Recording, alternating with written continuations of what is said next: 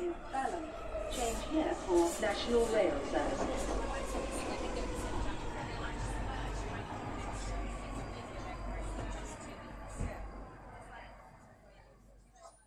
Bine ai revenit în stația Londra. Eu sunt Manuel Cheța de la manuelcheța.com și tu asculti podcastul Un român în Londra. Suntem de data aceasta la episodul numărul 199 denumit 70 de ani de domnie. Acest episod a fost înregistrat în data de 8 februarie 2022, undeva prin jurul orele 10 seara. Care fiecare dată acest podcast este înregistrat într-o zi de marți. În acest nou episod vreau să vorbesc despre sărbătorirea 70 de ani de zile de domnie a reginei Elisabeta II a UK și despre diaspora românească cea pe striță, plus știrile de zi cu zi, ca să zicem așa.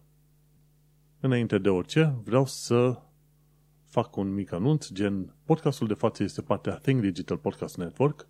Bineînțeles, mă găsești pe Podbean, pe iTunes, pe Spotify, pe radio.uk, pe Chris Media, mai nou, bineînțeles, și pe YouTube. Ca de fiecare dată, continui cu recomandarea de carte și anume este Dune, colecția Gateway de Frank Herbert. Am ajuns imediat la finalul cărții a 5 la pagina 2200 și ceva, și mai am de citit ultima carte din colecția asta enormă și imediat o să am un, uh, un număr de 2700 de pagini citite dintr-un SF foarte interesant, foarte plăcut și pe care sper eu să-l văd cât mai repede la cinema. Deocamdată colecția asta Dune a fost filmată undeva prin 1984 și mai nou de curând doar jumătate din prima carte a fost uh, făcută în uh, sistem din asta de cinema foarte mare. Dar sunt uh, foarte curios să văd cum o să fie următoarele cărți, dacă au curajul să facă într-adevăr uh, filme după următoarele cărți. Nu uita, colecția Dune, colecția Gateway Dune de Frank Herbert. Linkul este în show notes pe manuelcheța.com Desigur, nu vreau să uit oamenii faini care fac lucruri extraordinare pentru cei din jur. Sunt uh, cei de la Rande Hub, care se ocupă de suport pentru muncă și pe chestiuni de Brexit. Mai sunt cei de la The 3 Million pe Twitter, care se ocupă de drepturile europenilor, cei de la Filia, care se ocupă de drepturile femeilor, centrul filia.ro și eclair.org, care se ocupă de conștientizarea problemei traficului de persoane.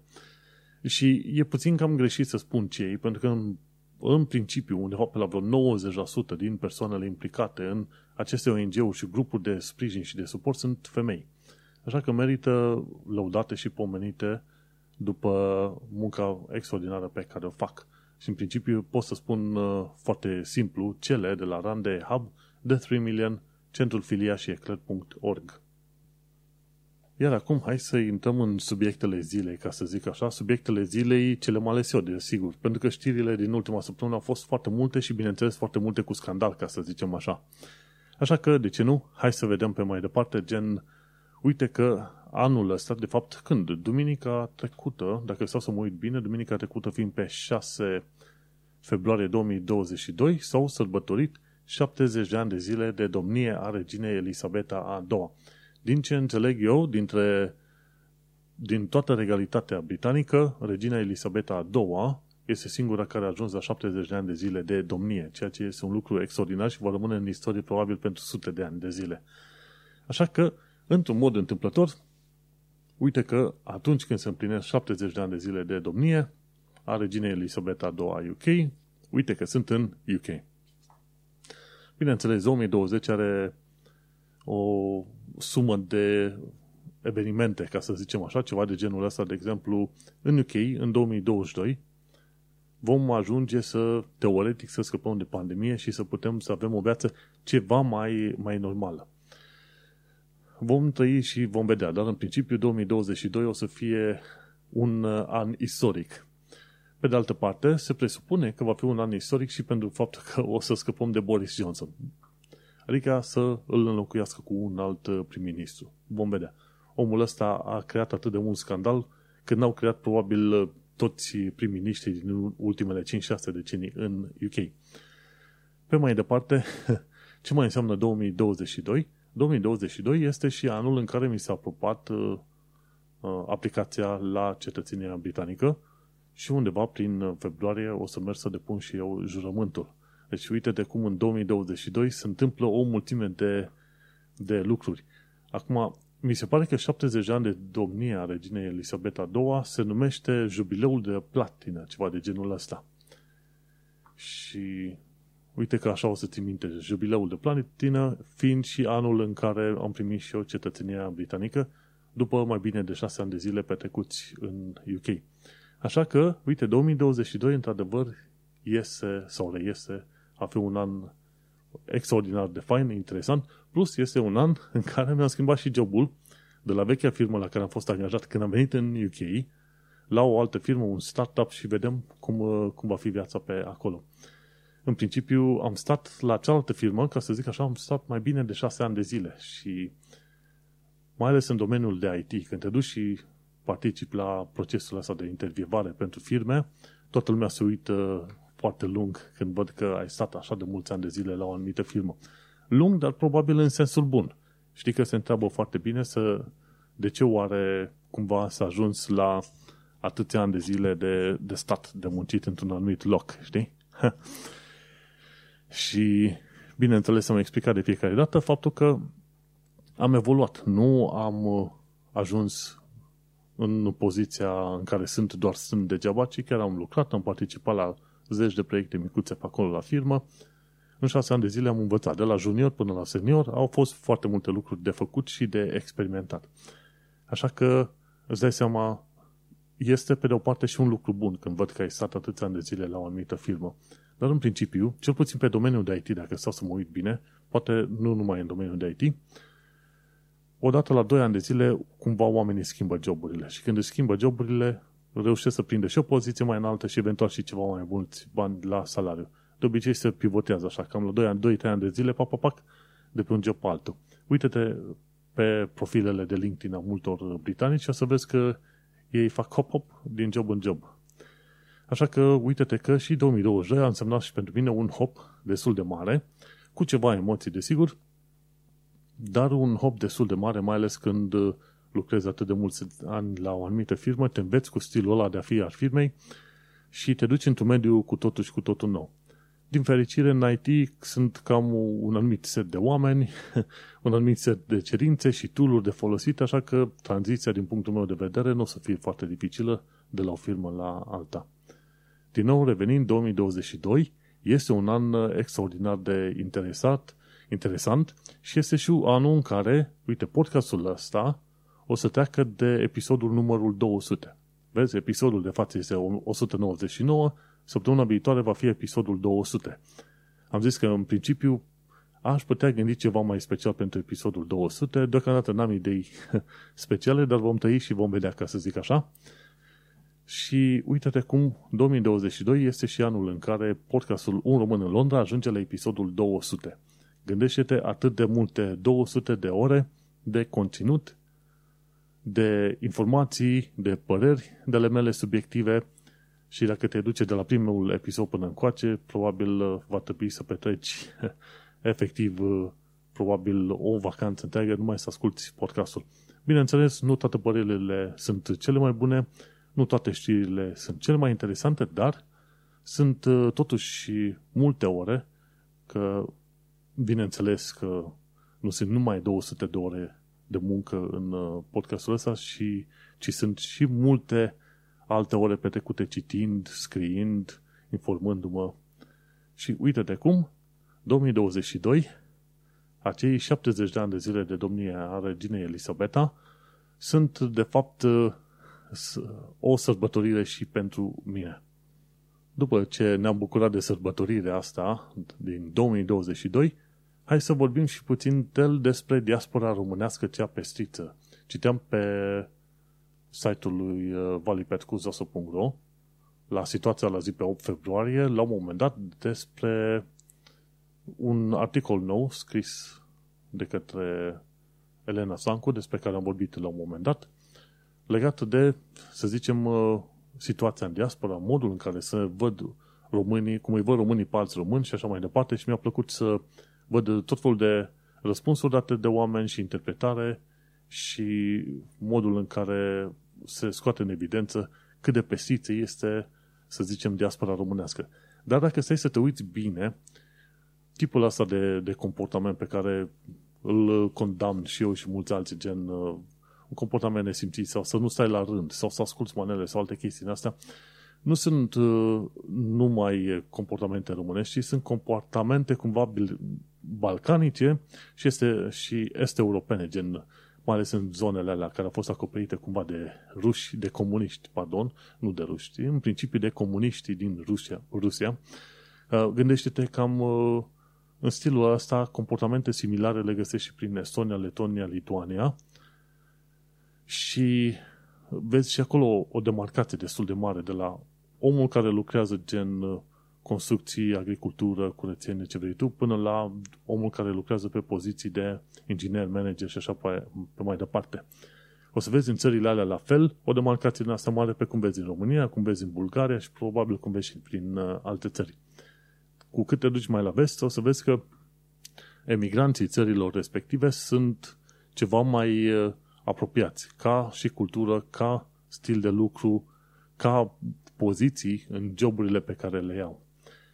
Și atunci îți dai seama, e o demarcație destul de clară est-vest, n-ai ce face. Nu suntem noi unici în a fi uh, oameni deștepți, nu suntem unici în a fi oameni nesimțiți, nu suntem unici în chestia asta. Tot blocul ăla este european, uh, cumva zici că a fost construit efectiv după aceeași normă. Și în articolul publicat de Elena Stancu, un fel de răspuns la vechiul articol pe care l-a avut, ea pomenea la un moment dat că este bine ca statul român să aibă o responsabilitate față de diaspora, ceea ce este adevărat. În principiu, ce pot să spun despre diaspora, din care fac și eu parte, desigur, este faptul că nu, nu trebuie neapărat să stai să, nici să le plângi de milă oamenilor, nici să îi uh, condamni, ci pur și simplu să te uiți la, la situații și să vezi ce învățături poți să tragi din chestia asta. Și într-adevăr, statul român ar uh, trebui să aibă o responsabilitate mărită, dar gândește-te, ce se întâmplă când statul român nu-și face treaba? Păi, 5 milioane de oameni pleacă din țară, cam asta e, știi? Este probabil puțin cam târziu să vorbești de responsabilitatea statului român. Mai sunt din când în când evenimente din astea ținute la ambasada României și oamenii vin cu sugestii, băi, și din România să se facă ceva, să se facă o serie de campanii, învățăminte, să îi ajute pe oameni. Dar, îți dai seama, tot ce se spune prin România, sunt șanse mari că nu ajung prea departe prin, nu, tot ce se spune în UK legat de ce ar trebui să facă România, nu ajung prea departe în, în România. Am înțeles că ar fi ceva inițiative de, la pe, de pe la USR și probabil cam pe acolo. Atât. Dar responsabilitatea statului român e efectiv zero. Pentru că în continuare și dacă te uiți la sondaje cu liceeni, o să vezi că spun, ok, viitorul nostru este în sănătate, plecăm. Și atunci îți dai seama, cumva, statul român investește în oamenii ăștia, investit în mine și în alții, într-un fel spus investit, da? Ca mai apoi oamenii ăia să plece deziluzionați undeva în lumea largă.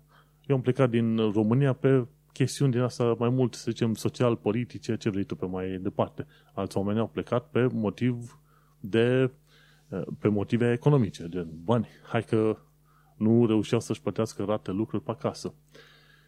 Și îți dai seama, până la urmă, cumva este și responsabilitatea noastră, că la un moment dat articolul zice, ok, unde e responsabilitatea statului român? Dar bineînțeles, în toată discuția asta vine și responsabilitatea noastră fiecăruia care e plecat din țară. Pentru că este ușor cumva să-i plângi românului de milă când se duce să lucreze joburi de jos, dar uh, gândește-te că trebuie să te uiți la lucrurile practice și la lucrurile practice la care te uiți sunt, de exemplu, reguli, legi pe care trebuie să le respecti în țara în care te muți, înțelegi? Într-adevăr, nimic nu e perfect și în vest uh, abuzurile la adresa lor românilor sunt foarte cunoscute. Gândește-te în uh, Sicilia, de exemplu, muncitoarele la pământ, la agricultură. Sau în Spania, o mulțime de românce care au grijă de bătrâne și sunt uh, trișate la salariu, la taxe plătite, la ce vrei tu pe mai departe, știi? Și acolo ajungi într-adevăr uh, în loc să să condamne într-adevăr românul din cap până în coadă, este totuși să îi ceri, îi ceri să se uite la responsabilitățile pe care le are și regulile minime pe care trebuie să le învețe. De exemplu, dacă te duci într-o țară și este interzis să bei pe stradă, ai, atunci trebuie, e treaba ta să știi te, legile alea, regulile alea și așa mai departe. Pentru că, în principiu, cred că e o prevedere peste tot prin toate țările. Faptul că tu nu știi legea sau zici că nu știi legea, nu înseamnă că nu ți, nu ți se aplică, înțelegi? și atunci, tocmai de aceea, ok, discutăm de responsabilitatea statului român, dar trebuie să discutăm și de responsabilitatea individului care merge în uh, străinătate. Și minima responsabilitatea individului ar fi să învețe regulile locale. A doua ar fi, bineînțeles, să învețe limba ca să fie mult mai ușor. Acolo intrăm în, uh, în domeniul practicului, înțelegi? Deci, în primul și în primul rând, trebuie să înveți legile locale ca să-ți dai seama, ok, un lucru este bine de făcut, un lucru nu este bine de făcut. Când te duci într-o țară nouă, sunt reguli total noi. Și nu poți să zici că ești surprins la un moment dat când ești luat, uh, luat la închisoare sau cine știe ce pățești, când uh, tu de fapt trebuia să știi care sunt regulile locului. Acolo. Și acolo este primul lucru pe care trebuie să faci o chestie juridică chiar. Dar, bineînțeles, practică. O altă chestiune practică pe care trebuie să facă fiecare român ca individ, domnule, să învețe limba țării în care se duce. Știi? Că de cele mai multe ori când uh, și oameni ca mine și mulți alții îi condamnă pe români că nu vor să învețe limba engleză, uh, facem asta pentru că, domnule, gândește-te, trebuie să fie minim practic, trebuie să ai un minim un minim sentiment din asta de supraviețuire, de, de conservare proprie, de protecție proprie, ca să zic în felul ăsta. Gândește-te, dacă știi sau înțelegi că decât limba țării în care te-ai mutat, ai perspective mai mari. Poți să schimbi jobul. Poți să reclam la poliție când ți se întâmplă ceva rău. Poți să ceri ajutor și direcții legat de, ce știu, unde să cumpere o pâine. Gândește-te. Și în multe, în multe situații vezi că românii, într-adevăr, n-au cel mai mic simț practic, frate.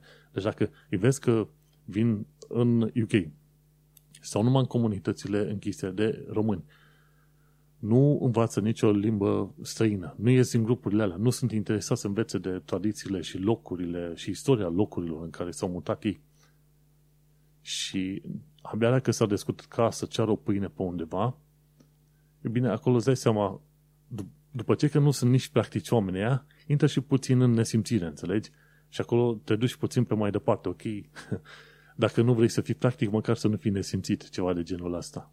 Pentru că, până la urmă, dacă vrei să te uiți, indiferent de lipsa de responsabilitate a statului român, ceea ce un lucru știu de toată lumea, să nu uităm că ai și responsabilitate personală. Că vii de la Curuvaci, că vii de la oraș, că vii din familie bogată. Până la urmă ai niște responsabilități minime, pentru că nici în, în sat nu te poți duce să dai cu toporul în cap la oricine, oricum. Știi? Există și acolo niște reguli. Cu toporul în cap se dă numai în anumite situații și asta o știi. Așa că la fel se știe că există niște reguli în, în UK. Și bineînțeles trebuie să fii și tu practic la rândul tău. Tocmai de aceea, pe mine nu o să mă vezi uh, nici neapărat să-i blamez, dar nici să le plâng de milă românilor plecați în sănătate și care îi vezi că, într-adevăr, preferă să rămână închiși în grupul lor, în zona lor și atât. După 5 ani de zile, nici măcar nu știu să ceară pâine, ceea ce este trist, efectiv, efectiv trist. Bineînțeles, asta este părerea mea. Cum am zis pe mai departe, n-am să stau în grupuri izolate de români, prefer să stau undeva departe, în grupuri heterogene, unde sunt oameni de la britanici până la asiatici, de la români până la francezi. Amestecați cu toții, tocmai de aceea nu stau în uh, zone în care știu că sunt în mare majoritate români. Și tocmai de aceea ajungem la punctul ăsta al nostru, ci că diaspora românească cea pestriță, într-adevăr, este foarte pestriță, nu este unică, dar este într-adevăr pestriță. Speranța mea e ca mai devreme să mai târziu românii de orice fel care vin în UK, măcar să învețe cât de cât limba. Mă, măcar așa, din punct de vedere, din simț practic și de autoconservare, ca să zic așa. Și apropo de România, diaspora românească, cea pestriță, din când în când mai dau și de români care ne fac nume rău că, îți seama, fiind podcast românesc, stau cu urechile ciulite să văd la tot felul de știri din astea. Și nu odată aud de știri în care, într-adevăr, românii țin pe alți români, 20-30 de oameni, într-o casă și le cer, nu știu, cred că 300 de lire de fiecare să stea împreună cu alți 4-5 oameni în, în camera respectivă. Și atunci, ok, poate România e alții nu știu prea multe, dar sunt uh, ăștia alții care îi abuzează și care îi folosesc pe post de sclav modern. Și ăla, din când în când, cam o dată pe lună văd o știre din asta, mai ales în zonele de nord, cum se, că se întâmplă, știi? Și ce mai vezi din când în când, uite, cum, uh, cum a fost o știre de la BBC de curând, a accidentat mortal un militar decorat, pentru că nu vrea să stea în coloană. Românul nostru ce a făcut? Stătea toată lumea în coloană la mașini, cu mașinile în coloană, lui nu i-a convenit. Hai că a preferat să iasă în afara coloanei să se ducă înainte, cum făcea el prin România, știi? Ei, de bine ce a făcut asta, la un moment dat a lovit uh, un, uh, mi se pare, un militar care trecea prin zonă. Și nu era îmbrăcat în uniformă civil. Da, uite, l-a accidentat uh, mortal. De ce? Pentru că a făcut o românească. Efectiv. În România se fac foarte multe figuri din astea și nu sunt, să zicem, condamnate, ca să zicem așa. Și mai era cazul un alt român care a omorât o britanică în vârstă. Mi se pare că era e posibil să fi fost uh, ea în stare de ebietate, a intrat în ceartă cu el și asta a lovit, a omorât-o. Și vezi, după numele lor, într-adevăr, ăștia sunt, uh, sunt români și uite-te cum, uh, fiind în străinătate, încercând să faci tu o muncă faină, cumva sper ca tu, ca ambasador de muncă bună, să transmiți așa ideea că, ok, românii și imigranții în principiu sunt și pot fi oameni foarte faini. Și după aia vin idioții ăștia din urmă, care fac tot felul de măgării din asta și gândește-te că e o chestie pe care am spus-o des. Când pleci din România, asta nu înseamnă că te-ai schimbat tu la caracter, că ți s-a schimbat cu totul universul și stelele și horoscopul. Nu. Trebuie să ții foarte mult cont de faptul că odată cu tine pleacă și mintea și creierul și istoria ta. Dar, măcar schimbând contextul, o să-ți permiți tu să îți analizezi mai bine faptele, acțiunile și eventual și gândurile și cumva să, să înveți ceva de la oamenii ăștia. Că îți plac, că nu-ți plac britanicii, măcar trebuie să te uiți în jur să vezi ce se întâmplă, să fii și tu puțin mai practic. Nu te duci în, în UK, gata, mă duc, am luat un ban și cu asta basta. Nu. Gândește-te că odată ce plecat din România și stai foarte mult timp plecat, poate jumătate de an în fiecare an, la un moment dat uh, se fac niște schimbări. La un moment dat o să descoperi că poate tu nu aparții nici României, nici Anglii. Înțelegi? Și atunci nu mai merge situația asta în care tu să zici că gata, eu mă mențin, eu sunt român pur la 100% ce vrei tu. Mai devreme sau mai târziu te vei transforma, vei descoperi că sunt anumite lucruri care chiar îți plac în UK, sunt anumite lucruri care nu îți plac. Și vei, îți vei da seama încetul cu încetul că poate la un moment dat nu mai ești tu chiar atât de 100% român, ești poate 10% britanic. Că probabil prima generație de imigranți în UK este, este foarte greu să se considere britanică. Poate la a doua generație, da. Și tocmai de aia zic, pleci din România, dar vii cu bagajul, trebuie să înveți ce să faci cu acel bagaj odată ce ai venit în UK. Și în continuare zic că ține de responsabilitate personală să respecti regulile locului, să înveți limba locului, măcar așa, ca idee de supraviețuire.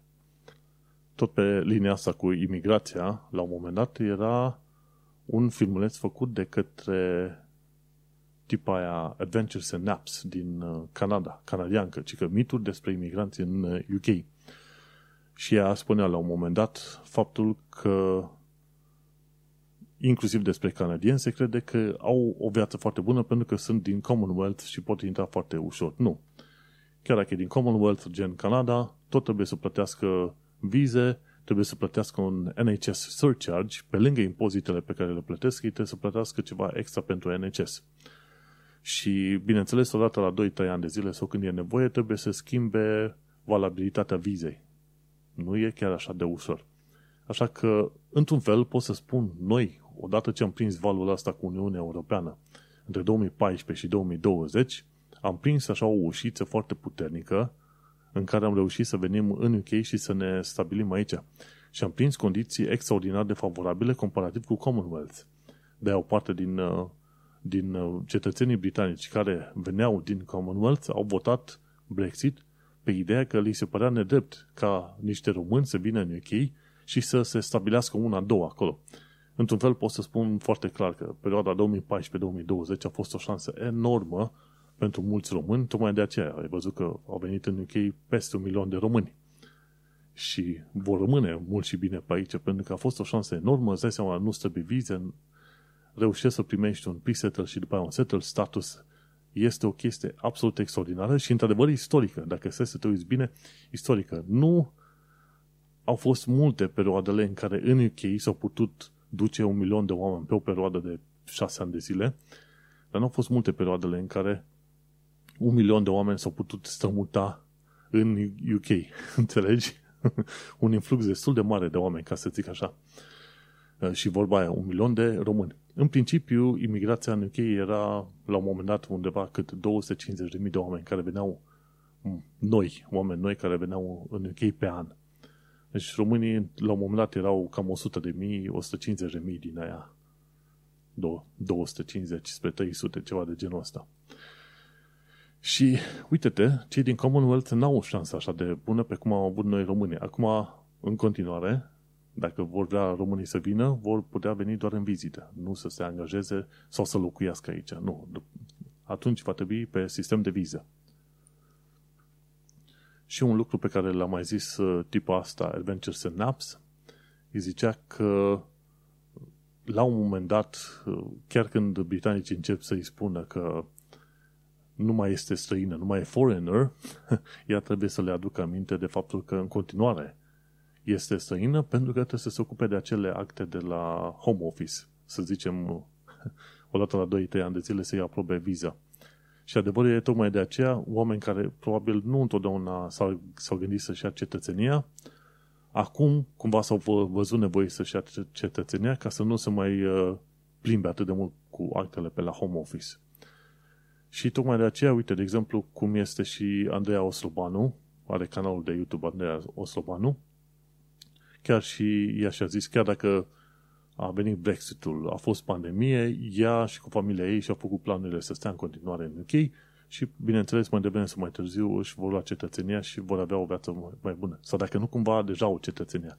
N-am fost foarte atent, dar uh, deși situația din Anglia acum nu este cea mai roză, până la urmă totuși este un mediu propice în care te poți dezvolta și poți să mergi pe mai departe și nu ia speriat prea tare, adică, într-adevăr, Brexit-ul este o perioadă dificilă pentru mulți oameni, dar nici pe mine, nici pe ea și nici pe mulți alți români nu i-a speriat prea tare Brexit-ul, pentru că, uite-ne, suntem în continuare în UK. Cam atât pentru această primă parte de podcast. Această primă parte va fi difuzată și pe radio.uk joia pe la ora 6 seara. Cine vrea să asculte podcastul în toată lungimea sa, să nu uite să intre pe manuelcheța.com să caute episodul 199. Baftă! Că tot discutam despre viața în Londra și în străinătate, mitul despre imigranți în UK, unul dintre mituri este tocmai ăla că vin imigranții în UK să stea pe beneficii. Dacă să să te gândești, sunt foarte mulți și cei mai mulți care stau pe beneficii în UK sunt tot britanicii și o parte dintre ei sunt genera- din generație în generație. Și nu un britanic mi-a zis treaba asta, mai mulți britanici cu care am vorbit de-a lungul timpului mi-au spus, băi, sunt unii care stau din tată în fiu în nepot prin uh, sistem din asta de beneficii, de ajutor de la stat. și atunci probabil cei care se plâng cel mai tare de beneficii care ar fi luate sunt toți cei care sunt deja pe beneficii în UK, înțelegi? și tocmai aia, că mitul despre imigranți în UK, să vezi la secțiunea de Londra în străinătate. Și tot uh, viața în străinătate, uite că cei din uh, America, românii în America, au făcut un filmuleț uh, nou și au spus, ok, cât îi costă să locuiască în Georgia versus New York? Și am înțeles că prețul, costul lor total este cam top acolo, doar că în Georgia, unde s-au mutat ei, au o casă mai mare, au ceva mai mult spațiu, au și o grădină și atunci probabil le convine și mai mult presupun eu, n-au zis foarte clar motivul pentru care s-au mutat din uh, New York, presupun eu că New York are ceva infracționalitate, așa cum și Londra are mai multă infracționalitate decât uh, multe orașe mai mici și probabil ăla e un motiv uh, suficient de mare pentru care oamenii vor să se mute dintr-un oraș mare. Dar este bun, te duci într-un oraș mare, când te duci într-o țară nouă, te duci în oraș mare, ca tactică, pentru că orașul ăla e mai învățat cu străinii. Și stai o perioadă acolo până îți faci o carieră, până înveți limba, până te înveți cu țara și cu locurile, te mai plimbi de jur împrejur până îți dai seama unde ai vrea să te muți și după o perioadă sunt șanse mari că te muți din orașul ăla mare într-un oraș mai mic, mai ales dacă îți face o familie. Și probabil asta e și tehnica pe care au făcut-o românii în America. Tot uh, la viața în Londra și în uh, străinătate, pardon, la informații practice, tot legat de imigrație, de uh, cetățenie, ci că nu ți se refuză cetățenia doar pentru că nu ai CSI, Comprehensive Sickness Insurance. Și asta e o chestie foarte interesantă, pentru că mi-am zgâriat puțin creierul să văd mai cum e treaba asta cu Comprehensive Sickness Insurance sau asigurare medicală privată. În principiu, de curând mă uitasem la câteva servicii și am încercat să găsesc ceva care te-ar acoperi teoretic pentru vize și pentru home office când este vorba de plata unei asigurări medicale uh, din asta private și îmi găsise tipul ăla undeva ceva la vreo 54 de lire care acoperă tot felul de probleme, inclusiv pe situații de cancer. Și mi s-a părut destul de interesantă toată povestea aia și 50 de lire în principiu pe lună nu este mult să plătești pentru o asigurare medicală, să zicem, privată, în, în situația în care, să zicem, nu ai un venit prin care să demonstrezi la home office că te poți întreține singur, nu întreține singur, dar tratamentele medicale poți să ți le plătești să asiguri tu de unul singur. Și chestia interesantă, uite că unii oameni de exemplu, au petrecut destul de mult timp ca rezidenți în UK și vor la un moment dat să aplice pentru cetățenie și îți dai seama, una dintre cerințe la un moment dat era CSI, Comprehensive Sickness Insurance. Și foarte mult se speriau. Măi, nu pot să aplic pentru că n-am uh, acea asigurare, să zicem, uh, medicală. Dar în principiu ce se întâmplă? Se pare că nu ți se refuză aplicația la cetățenie doar pentru că nu ai avut CSI. Sunt situații în care ți se refuză dacă ai mai avut și alte chestiuni care îți pătează cumva caracterul tău bun. Știi că, în principiu, când vrei să aplici pentru cetățenie, să ia în considerare uh, situația ta de good citizen. Știi? Un cetățean sau good immigrant. Și atunci, de exemplu, dacă ai avut amenzi neplătite, sunt situații în care și, și nu ai CSI, sunt situații în care ți se va refuza CSI-ul. Dar dacă tu ai fost un uh, cetățean onorabil, deși nu ai CSI, sunt șanse ca reprezentantul de la home office să nu ia aia în considerare, să zică, ok, nu mă interesează CSI în cazul ăsta, pentru că persoana respectivă este o persoană care a făcut lucruri pozitive pentru societate. Și asta e o informație foarte interesantă. Caută la secțiunea de informații practice în show notes și duce direct la articolul celor de la freemovement.org.uk. Doar nu crede că am uitat de secțiunea de limba engleză și cultura britanică. De exemplu, când te duci în Croydon, și nu numai Croydon, în tot felul de locuri, o să vezi că se discută, e un limbaj la ciudat. Este un fel de slang, un limbaj probabil pe care îl descoperi mai mult pe Londra și mai mult în uh, grupurile minoritare de negri și de pakistanezi în principiu. Și au, au uh, un mod anume de a vorbi, au niște cuvinte pe care este foarte greu să le înțelegi despre ce este vorba. De exemplu, Stai să vă poate reușesc în filmările astea să dau de un... Că ei nu le țin acolo. Uite, n-a notat. Sunt uh, tap. Ceva de genul tap înseamnă că ești prost. Stai să văd. Adevărul e că m-am uitat la filmulețe, ei trebuiau să țină cuvântul ăla mai mult online. Uite că nu găsești. N-ai. Și asta e gast. Deci au, au niște expresii și găsești, în, în special în grupurile de low class. Clapped. Ce înseamnă clapped? Cred că îi zicea că îi dă peste cap, că e prea... Uh, that's dead. Uh, câteodată zice când o fată sau o femeie nu este frumoasă, zice that's dead. Adică, oh, să eviți. Știi? Ce alte cuvinte? Cast. Sunt de ăștia, ce înseamnă? Jarring. Da. Într-adevăr, cine este foarte interesat poate să caute, cum îi zice, sursa asta Croydon slang. Bineînțeles, nu, nu e numai în Croydon, în foarte multe locuri. Dar, de în caz că te vezi în, în ești la, aștepți la McDonald's și ești lângă un grup de asemenea oameni, asemenea de obicei la tinerii, așa vorbesc, o să te chinui să înțelegi. Un uh, alt articol, UK Accent, făcut de English Like a Native, ci că de ce UK are atât de multe accente și atât de multe, are și dialecte, dar atât de multe accente. Și adevărul e că UK este una dintre țările în care nu trebuie să te duci departe ca să întâlnești oameni cu accente diferite. Și deși stau de șase ani de zile în Londra, câteodată chiar mă chinui la greu, din greu, să înțeleg pe unii oameni cum vorbesc. Mai ales cei din working class, care nu pronunță mare parte din cuvânt și nici nu pun accentul așa puternic pe anumite părți unde te aștepta să pun accentul, vezi că efectiv te chinei să înțelegi ce vrea să zică omul respectiv. Și de obicei la working class o să vezi treaba asta. Middle class, cam pe oriunde te duce când ai de middle class, au un accent și este, sunt șanse mari să fie accentul la received pronunciation sau cât de cât aproape de acel received pronunciation pe care îl mai înțelegi, gen uh, accentul de BBC, cum să spune, știi? Dar uh, UK-ul are multe accente. De exemplu, accentul de Londra e diferit de cel de Birmingham sau de, ce știu, Manchester sau Liverpool. și asta e în Anglia. Dar gândește-te că accentul de Anglia este diferit de cel de Scoția și de cel de Irlanda sau de Wales. Uh, în timp o să vizităm noi mai multe lucruri și așa o să mă conving și eu că pot sau nu pot să înțeleg accentele din Anglia.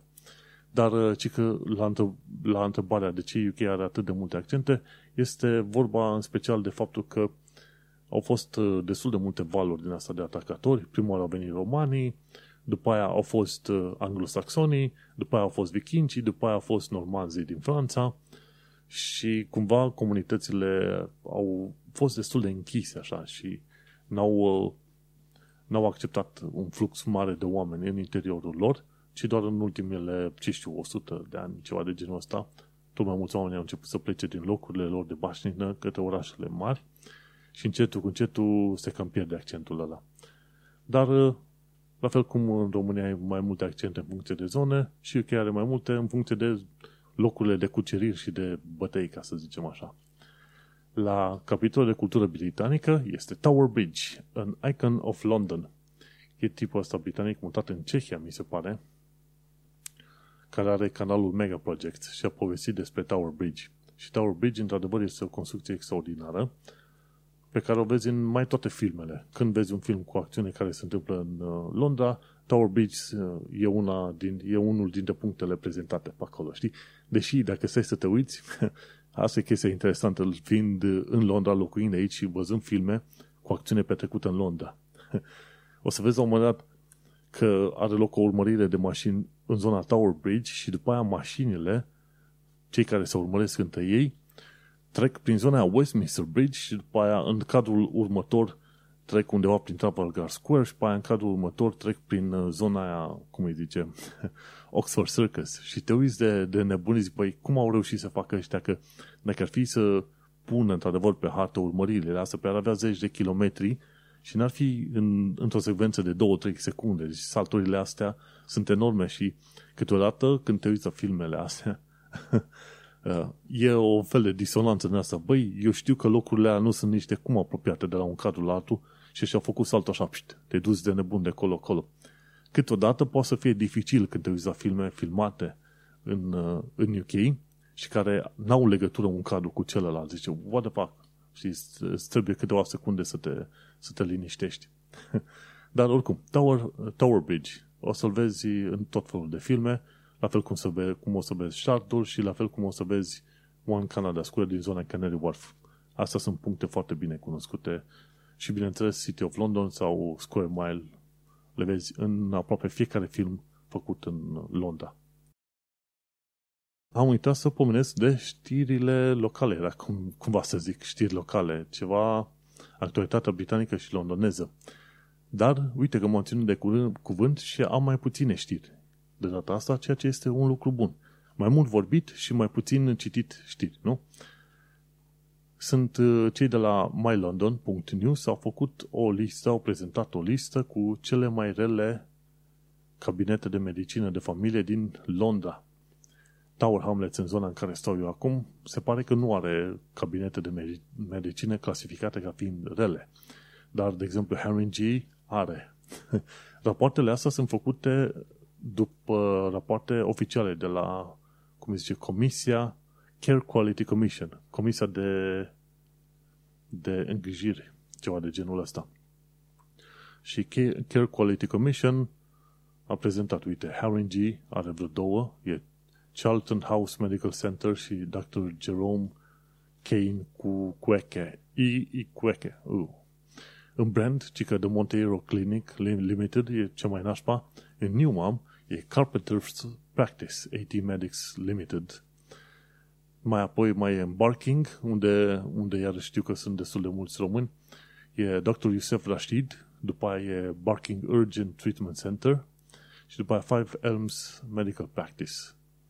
În Croydon nu știu dacă sunt români, în Barnet cred că ar fi ceva, Dr. Michael Cavendish și Langstone Way Surgery. Camden nu știu cât de mulți români, City of London, nu, tocmai, Enfield, ci că e Winchmore Surgery, considerată a fi printre cele mai rele. Și ce alt? În Islington, The Beaumont Practice, și după aia, ce mai fi, în Lewisham, e Triangle Group Practice și mai e The Queen's Road Partnership. Cele mai rele, da? Să nu uităm. Și dacă stăm să ne uităm, Bromley, Hillington, Hackney, Bexley, deci cine stă în Hackney, în Harrow, ci că n-au GPU-uri considerate a fi foarte rele. Acum astea sunt rapoarte oficiale, că până la urmă dacă stai să te gândești, am, fost, am avut nevoie de serviciile medicului din zona asta cu magazinul Asda, Island Practice sau ceva de genul ăsta și n-au reușit să dau de ei la telefon timp de un an și ceva. Până la urmă am schimbat, uh, am schimbat GPU-ul pentru că erau efectiv, erau execrabil în materie de serviciu. Bun, mergem pe mai departe. Adevărul e că vizitele la medicul de familie nu sunt chiar așa de dese, dar dacă nu poți să dai de un medic de familie, de cele mai multe ori te poți duce la un urgent care center. Nu dai de medicul de familie, foarte bine, ok, caută ce urgent care center este în zona ta, de preferat ceva care e cât de cât până spre seară și atunci te duci acolo. Ci că, în viitor, amenziile pentru parcări vor fi limitate la 50 de lire și atunci oamenii nu vor mai fi hăituiți atât de mult de indivizii ăștia de la firmele de parcări. Ce am fost interesat să văd de curând este Londra lui Charles Dickens pe harta Google. Cei de la Londonist au stat și au analizat o mulțime de cărți ca să facă o hartă specializată cu locurile în care s-au petrecut acțiuni în, din cărțile lui Charles Dickens. Pe harta respectivă sunt și locuri vizitate și unde a trăit Charles Dickens, Dickens pardon, dar și locuri pomenite cumva de el în filme. În filme, pardon, în cărțile lui. Și sunt foarte multe locuri. Acum, cred că stau să mă uit, sunt câteva sute de locuri pomenite aici. Da, undeva la vreo aproape 600 de locuri diferite, fie pe unde a stat, fie pe, un, pe locuri pe care le-a pomenit el. Hai să dăm un click pe un pin din asta. Borough High Street, adică lângă Shard, unde am lucrat eu o perioadă, descriere. Little Dorrit, Chapter 9. Clenham and Little Dorrit, Dorrit bump into a potato-carrying Maggie here on their way back to the Marshalsea. Hmm, vezi? Deci, și explică pagina, nu pagina neapărat, dar capitolul și acțiunea care a dus la prezentarea zonei respective. No, discutăm de Londra, 600 de pinuri puse de asta prin Londra. Cele mai multe, bineînțeles, se întâmplă prin zona centrală și pe sud, sud-vest. Și aici este cumva în linie cu tot felul de filme pe care le vezi că sunt făcute pentru export. Filmele britanice făcute pentru export de obicei îți prezintă zona centrală a Londrei, zona de sud-vest, ceva de genul ăsta, zonele alea clasic middle class sau posh. Știi? Dar filmele și serialele făcute de UK pentru UK, pentru consum intern, o să vezi că îți prezintă mult mai multe zone, gen zona din est a Londrei, zonele sărace din Birmingham sau Manchester și îți prezintă ceva mai mult din working class. și de vezi, deci, uh, britanicii se pricepe la tot felul de chestii astea. da. Bun, cam asta cu harta lui Charles Dickens. Există și un muzeu al lui Charles Dickens, tot undeva prin zona centrală. Ce am văzut de curând, un, un articol de la The Guardian, cred că, dacă să mă gândesc bine, nu e de la Standard Co. UK, ci că a avut loc uh, un protest inedit împotriva misoginiei din uh, Metropolitan Police. Că la un moment dat s-a descoperit că ăștia din uh, Metropolitan Police de la Charing Cross Station aveau comentarii tot felul cât se poate de nașpa, ba chiar glume proaste despre viol pe grupuri de WhatsApp. Au ieșit la iveală chestiile astea și uite-te că un, un ONG a ridicat niște anunțuri chiar prin zona uh, centrală a Londrei și spune We are appealing, can you, can you help us? Met Police Banter și atunci prezintă glumele pe care le aveau ăștia pe WhatsApp și pe Are you disgusted? Și atunci participă împreună cu noi la, să zicem, uh, lupta împotriva misoginiei în UK. Uh, Ce se întâmplă? Anunțurile astea sunt formatate într-un fel și plasate în, într-un fel încât să crezi că, sunt, că vin de la poliție. Din când în când, când au loc evenimente majore, gen uh, accidente de mașină sau cineva a fost înjunghiat într-o anumită zonă, câteodată poliția o să vezi că pune un anunț din la pătrățos, zice, noi suntem de la poliție, apelăm la public, uh, trimiteți un uh, mesaj la numărul cu tare cu referința aia dacă ai mai multe detalii. Și atunci, tot în stilul ăla, au pus și ONG-ul ăsta un mesaj ca să îi ca să îi informeze pe oameni de modul în care se gândesc să glumească sau să se comporte cei din poliție, mai ales cei de la Charing Cross. Și anunțurile astea au fost făcute de către Women's Equality Party. Și a fost interesant așa de văzut, uite, vezi, se poate protesta în mai multe moduri. Și dacă vrei să înveți cum să protestezi, uite-te la ce se întâmplă în UK. Fie că sunt proteste în uh, Bristol, fie că sunt proteste în Londra, te uiți și îți dai seama că până la urmă protestele astea au, au un efect, deși efectul nu este vizibil și nu este tangibil așa de ușor. Adică efectul vezi poate doar în luni, ani de zile, ceva mai departe, pentru că știi cum este este greu să schimbi mintea omului, părerea oamenilor și modul lor de a se comporta. Gândește-te când îți stabilești un scop. Vreau să fac, să devin maratonist puțin oameni reușesc să ducă la capăt o chestie de genul ăsta. Așa că și protestul și are rolul, numai că trebuie să înțelegi într-un plan foarte, foarte lung, pe termen destul de extins. Dar ca idee, uite-te idei de protest, proteste inedite. Te uiți la modul în care se fac proteste în Londra și atunci poți să le aplici și prin alte locuri și poate, poate cumva populația, oamenii vor înțelege ceva mai mult de la ideea asta de protest. Și cu gândul ăsta de protest, uite că am ajuns la final de episod de podcast, episodul numărul 199, 70 de ani de domnie.